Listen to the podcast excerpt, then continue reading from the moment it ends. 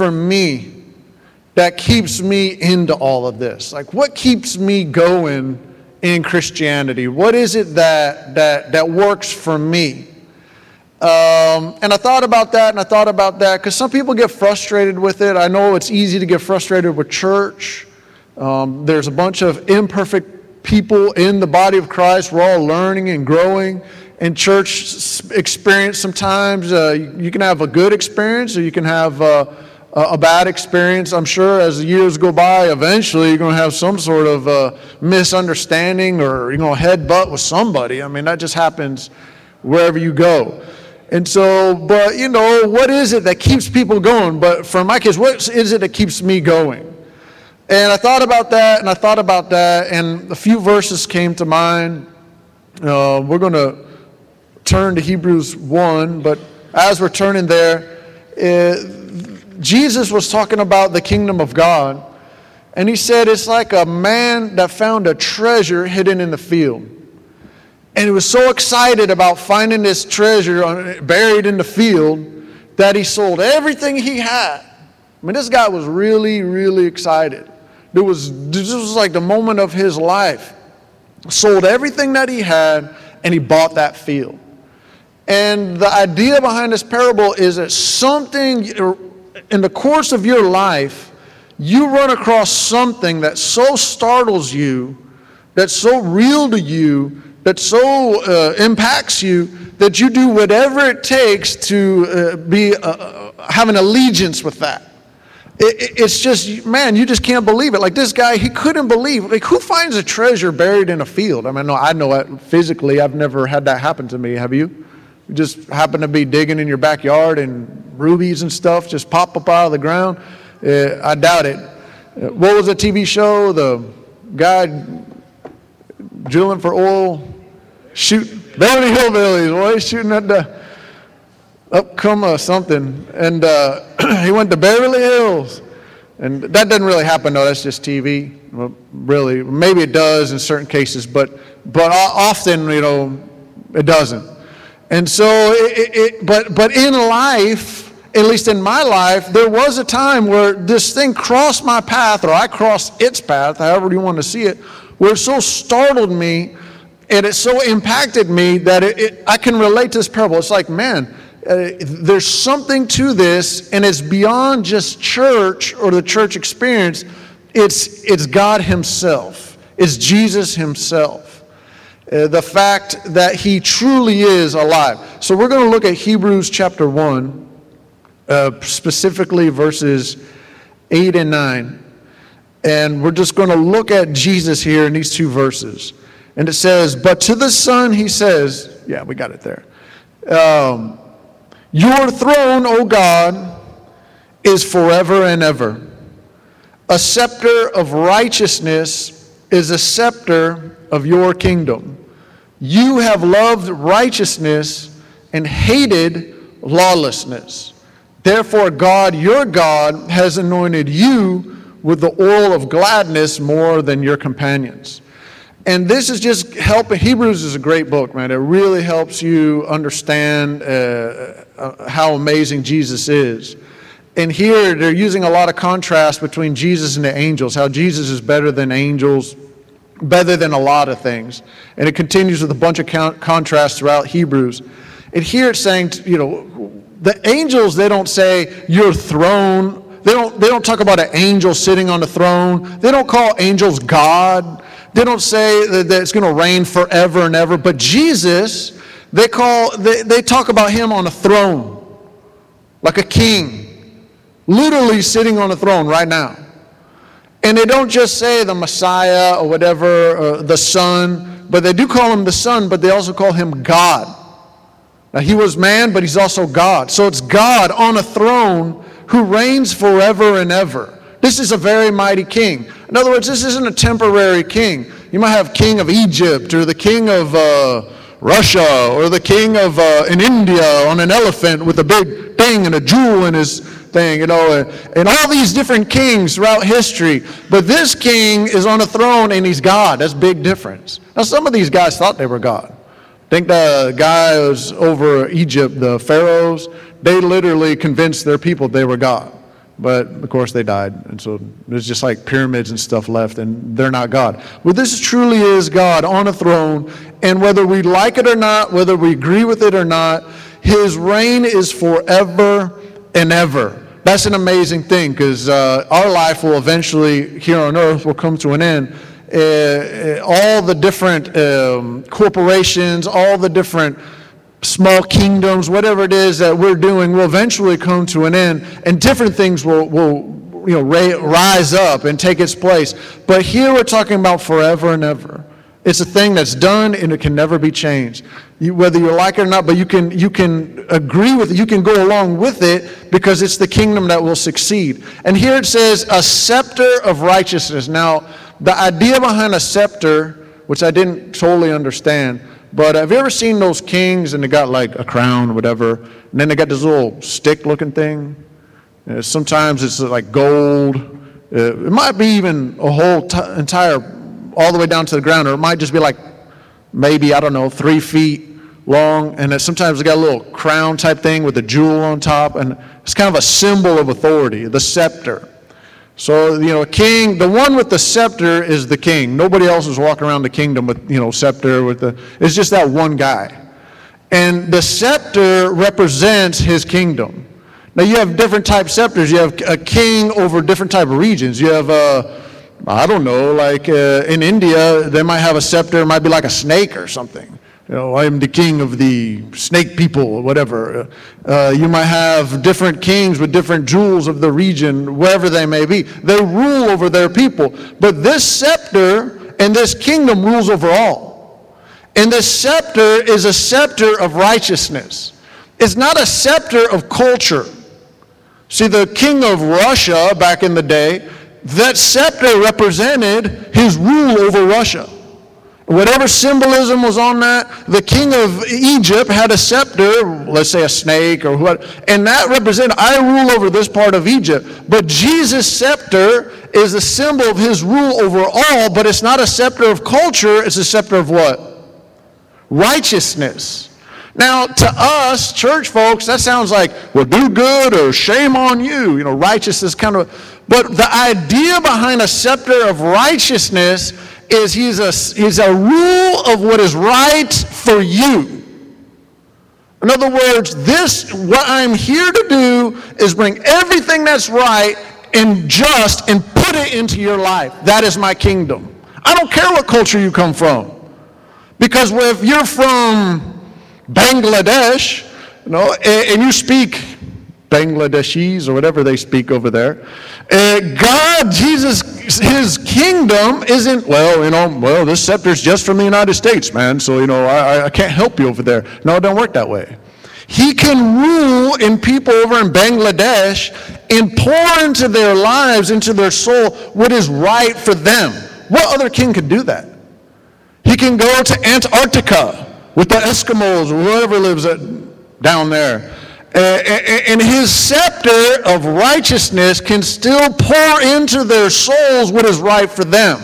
Now, there's certain details in the life in Antarctica that's very different than the life in Bangladesh. There's certain issues going on in your life that are different than somebody else even a mile away from you. And what happens, what is right or what needs to take place at that moment in your life, it needs to be from a, a person that understands that and has the authority to put, make that happen in your life. Amen. You can go to a guy that's got a scepter uh, of whatever, but he might not have the authority to really pour into you what you actually need into you. Are you following what I'm saying? So this is actually an amazing thing. He has this amazing authority because his scepter is a scepter of righteousness. And not only that, he says, he says, you have loved, let me get it right here. You have loved righteousness.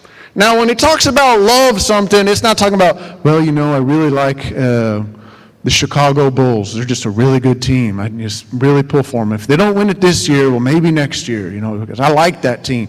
No, he says he, he, he loves, you have loved righteousness. Now, when you say love, you're talking about like fire. There's some words that are absolute extremes. Love and hate. You can't hate something just like a little bit. You either love, you either hate it or you don't hate it. You either love something or you don't love something. Well, you can't kind of half love something. Either you do or you don't. You do or you don't. Jesus said either say yes or say no. Sometimes people come up to me and it's all this wishy-washy, blah, blah, blah, blah. I'm like, just yes or no. That's all I need to know. Which one is it? Because it's an absolute. Yes. Okay, thank you. I get it. No. Great. I get it. But blue, blue, blue, blue, blue, blue. I'm like, oh my gosh, man. I feel my brain's oozing out of my ears. You know, I don't understand. Just tell me yes or no. See, when Jesus loves something, a lot of people don't really get this, but Jesus also hates something. You know, God hates certain, at least one thing it says here in the scripture. He hates lawlessness. Read it right there. Is it still up there? I'm going to find it. He hated. You have loved righteousness and hated lawlessness. Those are extremes. There's something he loves with like fire, like deeply, passionately, and there's something he hates with fire, passionately. And that's God. Well, people say, how can God hate? But God hate lawlessness is anything that doesn't belong in your life. Now that you think of something bad, but it could be something good. You could be very successful at the wrong thing. Are you following me? You you could be you, there. There's something that could you, that could be outside of the plan of God, and God's like, it might seem right, but I hate that thing because I know in the long run it's not right for you. But whatever it is that is right for you, God loves that. Like he has an emotional attachment to that. And when that comes into your life, you'll get jazzed up about it, but he's jazzed up about it. There's a passion, there's a love, there's an emotion. He's like, yes, I want that in your life. Like, I love that. Are you following me? This is a king. It doesn't matter where you come from, but he loves the righteousness. What was right for you. And when those other things come in and they try to creep in, he hates that. And the same way he loves something, it is the same way he hates it because he knows it's not going to work in you. Now, when Jesus tried to give us an example of how human beings are, I wish he would have compared us to, like, you know, powerful tigers or panthers or, I don't know, something amazing. Whales, but he compares us to sheep. And you know, I'm thinking, man, now listen, man, you know, that's fighting words, man. Don't, don't call me a sheep. I'm not a sheep. But he's not trying to insult us, but he's trying to be real with us. He's not going to lie. That's another thing God can't do. He can't lie. God cannot lie. So he's going to tell you the truth. And the truth is, human beings are like, we aren't sheep, but we're like sheep. Because sheep have this amazing tendency to do the exact opposite of what they ought to do. Like, you could have a field with, like, no danger, except for, like, one little pit way off there in the corner. And all the sheep would just, and just boom. Somehow they're going to find that pit. They just have a tendency, if there's any danger anywhere, it seems like that sheep just going to just go right off. And then when they get in that situation, a sheep has no defense. You know, they're not going to just whip out some move and, you know, start attacking the wolves. They just sit there and the wolves will be like, no problem. They, they have no defense. They have no answer for their lostness. Like, they get in a situation and they're just like, I'm just here now. Now what do I do? Unless a shepherd comes and whacks the wolves upside the head and pulls the sheep, you know, with that little thing they got, the little shepherd's thing, curly thingy pajama, they pulls them back and be like, come over here, you know, genius. It, it, it's not an insult. It's not an insult. What it is, is, is trying to recognize the way we are. And if you're honest with yourself, the way we are that way. And and he's like, that is why we need Jesus. We need a shepherd. We need somebody who recognizes our nature, still loves us, and when we're all out there, man, that seems good to me. It sounds like, you know, some some friendly animals over there at the corner of the woods. Let's go check out those friendly guys over there. And there's a pack of wolves or whatever, you know. When we have this straying tendency, he's like, whoosh, you know, back over here, man, over here, back here where all this good good eating is, over here in this field. You don't need to be going over there. And we're like, whatever, bro, you know. And, and we may not even understand it, but it actually is what's right for us. So, so when he says he hates the lawlessness, He hates the straying. He hates the lostness. He hates the, the things that in, creep into our lives and we get caught up into that actually harm us. And he sees those things entering into our lives. He doesn't hate us, but he hates that. You follow what I'm saying? He hates to see that. Like, no, I do not want to see that happening to you. Even though you think it's, it's wonderful, it, it may not be. And again, that doesn't necessarily mean just like hor- always horrible thing. It could be anything, but it seems right to you and it's not to God. So his struggle as a king is to bring these things that are actually right for you into your life. And that, you know, knowing me, that was that's a pretty big struggle. Sometimes I, okay, God, I get it. And sometimes I don't. And so you get this give and take. But I do know one thing. When I finally get it and I grab hold of anything that's finally right for me and I do it, man, I'm super excited about that. Like, I'm like, man, yeah, it's like the days just fly by. Because I'm doing all this stuff like I'm designed to do. It's part of the original plan that God had for me. And so I'm doing this and I'm doing that, and it doesn't matter how hard it is and how little sleep or whatever. I'm going to get up there and I'm going to do this. And, and you're driven to do it and you're happy about it. You're like, man, that's so to somebody else. Like, man, that's miserable. You're getting up at four in the morning. You're going to do this. And it's like nothing for me. Uh, man, it's joy for me to get up and do that. It, it doesn't bother me. Like, man, better you than me. It's like, it, it, it, it, it, it's right for me. I tell you, like barbecue, a lot of people can't do barbecue because you will get up early. And when you sit there after four or five hours, you're like, yeah, this this is uh, pretty lame. You know, you're just sitting there all day in a parking lot. But there's something about it for me. I always learn something new every time I do barbecue. Every, it's amazing. Like, I've never done barbecue and not learned like tons of stuff. I sit there and it's just something about it that God deals with me on all sorts of stuff. And I just learn and learn and learn and learn. And it's never a waste of time. I've had people come up and be like, sorry, man, I can't sit here with you anymore, man. I got to go.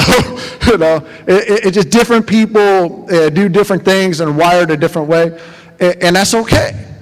But but the joy of identifying what it is that God has for you. And therefore he says, therefore God, your God has anointed you with the oil of gladness more than your companions. Now you got to understand another absolute about Jesus. He is absolutely the happiest person in creation. A lot of people don't think of it that way because we see him on a cross and bleeding, or you think about the scripture, Jesus wept. But there's no creation that comes close to happy like Jesus is happy. And the reason for that is because everything you sow, you're going to reap. That's a law in the kingdom of God. Now ask yourself this, who has sown more seeds for the kingdom of God than Jesus himself? Nobody. Jesus initiated the whole thing. He's the head of the whole church. He continually is pouring into us as we pour into other people. He initiates those seeds. All those seeds he sows, he reaps a harvest. You follow what I'm saying? And so the joy that he has, every time he brings something right into our lives and we enjoy that, he, he enjoys that also. He is, the Bible says he is glad, or he is happier than all others. Than all others. And so when you look to him, you realize, man, that joy of making it right in people's lives brings so much joy to him. What would happen to me if I try to do the same thing in my life? Or even more challenging, try to bring what's right into somebody else's life. The only thing that's going to happen to you as you work on that, and as you sow those seeds, and as you give yourself time, and you let the seasons go by, you begin to harvest Uh, uh, uh, so much joy. You'll you'll cry like a baby, man. You'll see the difference. You're like, oh my gosh, look at their life is coming together. You know, I'm participating at, at this level, at this amount, but but I'm doing something. And look at their life. Another way you can think about how you've participated in the destruction of other people's lives. I mean, have you ever hurt somebody's life before? Maybe some of your friends are not with you anymore.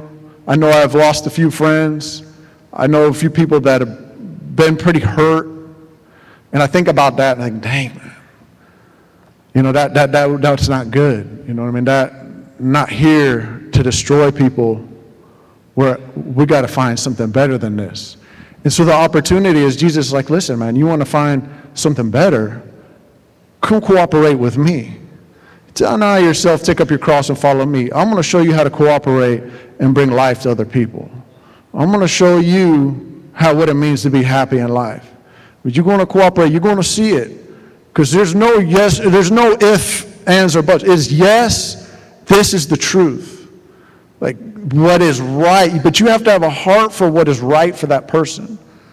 So one thing was right for you. That's actually the easiest part. The challenge is starting to deal with other people, because what's right for you, there might be thousands of details that's not right for them. I know in your families, you, some often like dads and sons, mothers and daughters, whatever. Dad's a doctor, so my son's going to be a doctor too, just like his dad, you know. My dad's a mechanic, so I'm going to be a mechanic. You know. Well, that might have been right for your dad. That might be right for you too, but might not be. And eventually, if you don't have an encounter, if you don't cross those roads with Jesus and learn from your, be drawn to your Heavenly Father and, and understand what He has for you, you may, you may live your whole life and never find out what's right for you. You know, people. Some people spend their whole existence. You only got one life, and they waste, not waste it, but they miss out on so much because they don't really pick up on why they were ever really created and are here in the first place. And the reason for that is they're trying to learn all that from other people instead of the one who actually created them, who's God. And it comes a point where you can learn from other people, but someday, somewhere, there comes a time where you have to walk with God by yourself. You know? And you've got to work it out with Him and figure out what He's saying to you and what you are designed to do, and you hear it for yourself. And you're like, wow, that is my Father. No disrespect to dads or whatever, but that is the one who created me. He is the maximum. And He's bringing these things into me. He's fathering me. You following what I'm saying? When you have that experience, it's like that, tre- that treasure buried in the field. You're like, I'll sell it out. Now, what do I got to do from here on? Like, you've got the answers. Forget the church experience. Forget this, forget that. If I can hook up with my Father and find out why I'm here on earth and not waste my time, what, what's better than that? Well, the Scripture says He loves the righteousness. He's fired up about it. He's like, man, this is my zeal. This is my passion. I'm trying to get this in you. And anything that's that's outside of that, I hate it. Like, okay, now we're speaking my language. Now we're understanding each other. Because I hate it too. I don't want to waste time with this. Let's get it right. Amen? Let's go to another verse, Psalm thirty-seven. Verses um, five and six, Psalm thirty-seven. You probably got up there. There we go. Um, I will read it real quick. It says, just a little excerpt here. The whole Psalm's really incredible about how God leads you to inherit the earth, the land. And but here in five and six, it says, commit your way to the Lord. Trust also in Him, and He shall bring it to pass. He shall bring forth your righteousness as the light, and your justice as the noonday. You know that you have a righteousness, another not not being like morally, but you have something that is right for your life. Do you understand that? There's a justice for you, like what is fair for you, what the dignity and the purpose God gave to you, that exists. You may not even know that, but it does exist. And God's job for you isn't to point a finger in your face. His job for you is to bring that justice to light. Now, you know, noonday is pretty bright out. It's pretty clear. If I don't ride around with my sunglasses on, it gets a little bit annoying to my eyes. When we were in uh, the beach, we walked to the pier. It's like, I don't know, five miles or something. But if I tell them, kids, man, bring your sunglasses because it's so bright out there in the beach, man. It's just you're squinting the whole time, you know, as you're walking five miles to the pier. Um, it, it, it's very, very bright. So when he says he's bringing your justice out, let's see, which one is it here? As the noonday, he's bringing your purpose as clear as the bell, you know, clear as can be. He, he, he's draw, but he's the one drawing that out. So when you see him, you're like, okay, what do I got to do so you draw that out? Like, how can that become clear to me? And he says, just simple as this. Just commit your way to him and trust in him. And just cooperate. Basically saying cooperate with him. And understand what he's going to do to you. He's, he's, his authority is to draw that out of you. Now, I don't even know half your names, to be honest with you. I really don't. And I definitely couldn't draw out your purpose. Just reach down into your soul and just draw it out. And just, here you go, brother. Here's your purpose right here, you know. I wish I could do that for you. That would be fantastic. I would just tour the United States, just reaching down into people's chests and just pulling it out. Take it. It's your purpose. It's your justice. I can't do that. Man, I'm just as much in a bind as you are as far as that goes. I mean, you know, if I don't trust God, I just, like a sheep, just be uh, drawn all over the place. I mean, we're all the same boat, but thank God, like, why Jesus? Like, why do we even need him? Well, you have to recognize he's the only one that could do that for me. So it's like the disciples are like, a bunch of disciples left. And Jesus is like, you guys going to leave too? And they're like, looking around, maybe, I don't know, like, where else are we going to go, man? Like, you're the Messiah, you're the Christ. Like, who else could do this to us? And they're like, well, I can't remember what he said. Something about my father showed you that. Or, you know, they, they had a revelation of that. And we need a revelation of it, too. Like, where else can you go? Who else is cool enough for you? Who else could do that for you? With all the good intentions that they have, they could never do that for you. Nobody else has the authority or the, the, the intelligence to do that for you. We might do little tiny things with each other to help each other out. But to draw that out like that, man, you're asking too much. There's no way somebody else could do that for you. So you need God. You need to go to God. You're just like, that is why I go to you. You're giving me this opportunity. I would be foolish to miss it. There's nowhere else I can go. If I have to deal with other issues in Christianity or disagreements with other people, that's nothing compared to this opportunity that you're presenting to me. Man, to draw that out and to make it clear to me and invest my time into what is designed for me, what's right for me, what's just for me, there's nothing better than that. Amen? One more scripture and then we're going to wrap this thing up. Matthew chapter five. Let's see. Matthew chapter five is around here somewhere. Matthew chapter five, um, probably heard this before, but kind of ties in. Verse six, blessed are those who hunger and thirst for righteousness, for they shall be filled. You can think of that as doing good, and it is that in a way, but righteousness is what's right for you. You hunger and you thirst for it. You, you, you know, get really, really, really thirsty. Um, you're really, really, really hungry. It's like a pain. It's, it's annoying. It's, it's, it's obvious.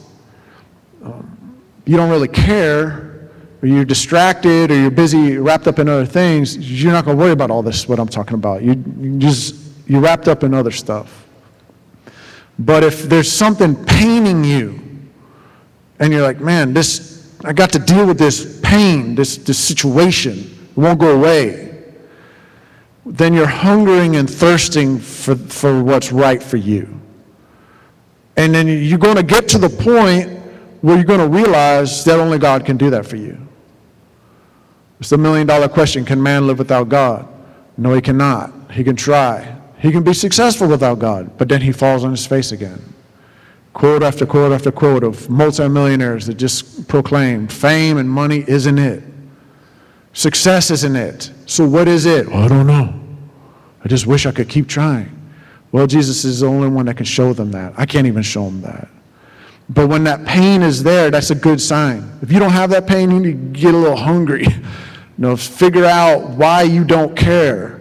But if but if it hurts enough, and you're interested enough, and you realize, man, this is the only life I got now. This is my one shot.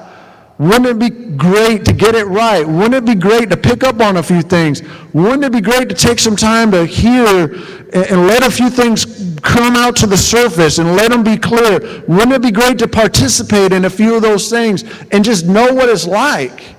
Then that says, if you're hungering and thirsting for that righteousness, according to the scriptures, let's read it correctly, it says, for they shall be filled. So get ready, you're going to get it. It's not going to always be, oh, I just never figured anything out.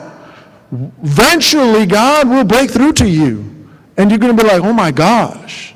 I can remember multiple times in my life just crying like a baby, man. When I finally, he broke through to me, and I would do all these things, and then I wouldn't even realize it totally, and then later it caught up with me, and I realized, oh my gosh, God, that was God uh, uh, showing me the things that I was supposed to do. And I, it was just so, I knew it was from Him. You ever have that experience? That you know that you know it wasn't from anybody else, it was from God. Like, wow. Like, He is actually dealing with me. I'm actually doing some of the things that He's trying to tell me. Like, it, it just, it's so uh, undescribable, but but you're filled. You're like, man, I, I did, I, at least that part we got right. You know, at least I was participating in that. It's so valuable to you. So I want to encourage you guys tonight, man. I know this isn't an excessively long sermon, and we don't have music, but think of the opportunity that God is giving us. Think of it. You are, you and I, we're so close. We're right there at Jesus' feet. He says, come boldly to the throne of grace in a time of need.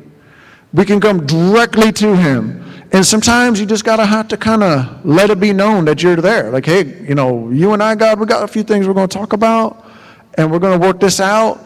But, but I want you to draw these things out of me. I want to know what you have for me.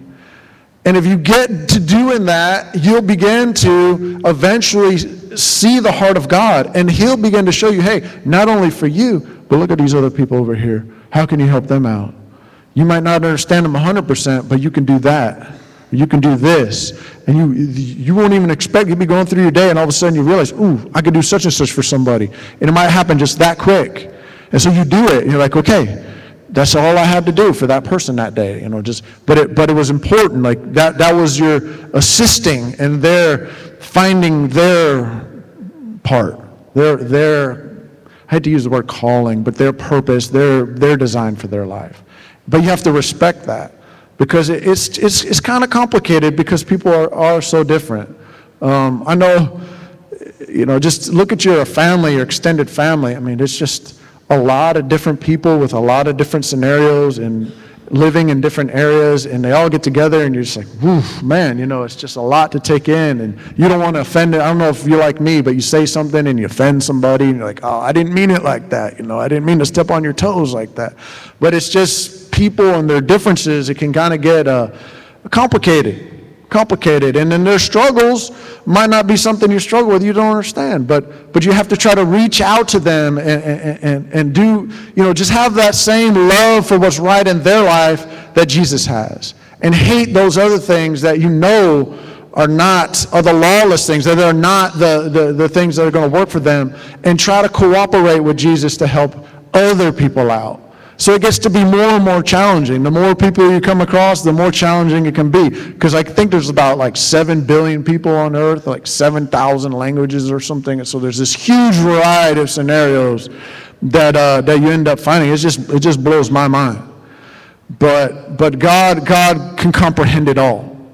And Jesus, uh, His throne is forever and ever. And His righteousness that He has extends to all people. That that his, that passion for what's right in their life does never stop. And the more they can tap into it, the more he will draw it out. The more they, they're interested in it and seek it, the more they will find it. The, the more we get distracted, we get cloudy in the head and stuff like that, the, the, the, the, we come back to that tendency as a sheep to kind of stray off for no real rhyme or reason. And later we think, man, why did I even do that? Like, what was I thinking?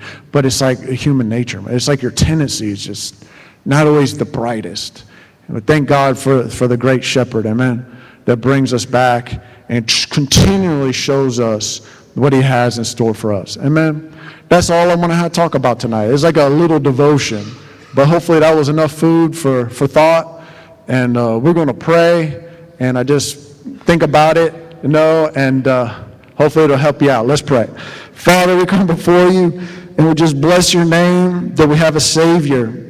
We have a, a great shepherd that's passionate, that rules forever and ever, beyond our generations, beyond what we even understand, is so much bigger. But yet you love us passionately. You know what's right for each one here, Father. And I pray that they'll seek you, that we'll seek you, that you'll draw it out clear as the noonday. And as we discover what's right for each one, Father, we'll bless your name. We will glorify your name. We will, we will grab hold of those designs and those purposes, and we will do them. And we will bring life into this earth. We will bring life into other people around us instead of death. Oh, Father, thank you for the opportunity. Thank you so much. And we just pray in Jesus' mighty name. Amen.